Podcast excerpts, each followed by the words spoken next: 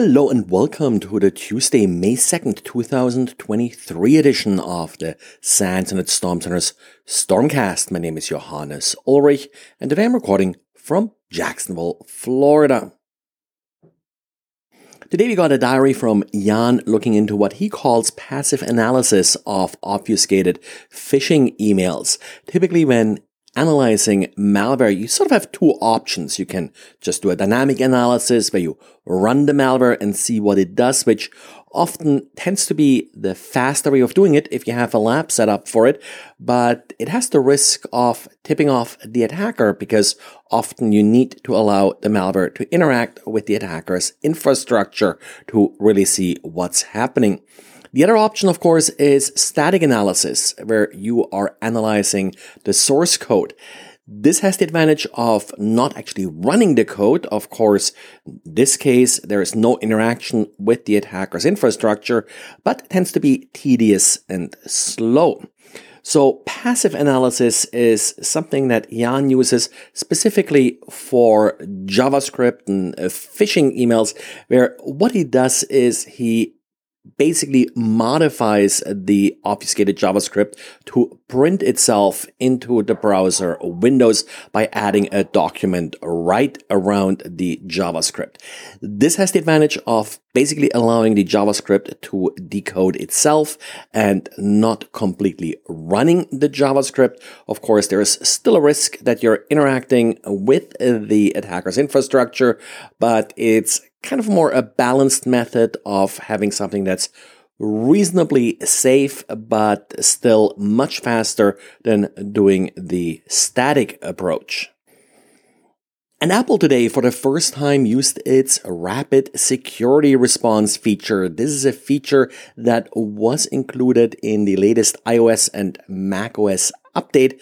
And what it allows Apple to do is to release smaller incremental updates to fix specific security issues without actually needing to download a complete image. In the past, one of the issues here was that Apple always downloaded a complete operating system image, no matter how small they change it. So it could verify the signature of that image and then essentially just swap old for new image.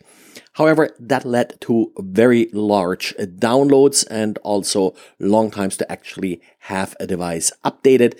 This new rapid security response feature is promising to fix this problem. And in my limited testing here with one iPhone and one Mac OS device, it certainly did go a lot faster. You still had to reboot your device after you were done downloading. Some users appear to have a less optimal experience uh, with this update, where essentially the server wasn't able to respond to the request to verify the update, which then led to a failed uh, update process. After you applied the update, your OS version number now has the letter A appended to it. This is also different from uh, prior Mac OS and iOS behavior. You always had uh, three numbers separated with a dot. Well, now you got the letter A at the end. Hope we'll see if this causes any problems for systems that, for example, attempt to automatically figure out an operating system version. The other issue here, and that's I think really the big issue with this update, there's absolutely no word from Apple what it actually fixes here with this update.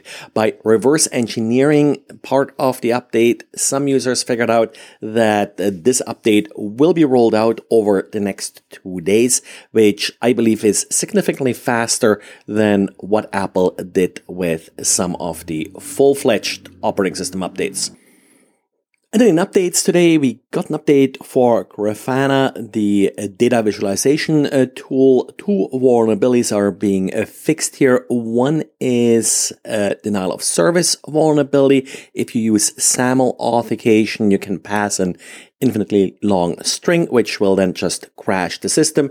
The other one is related to JWT authentication. If you're using JSON web tokens, there is a possibility that they will be exposed on the URL instead of just as a header, which then of course could leak that sensitive information.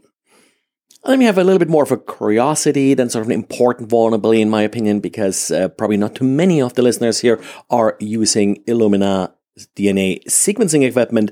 This equipment has a number of vulnerabilities that allow complete takeover of the device remotely.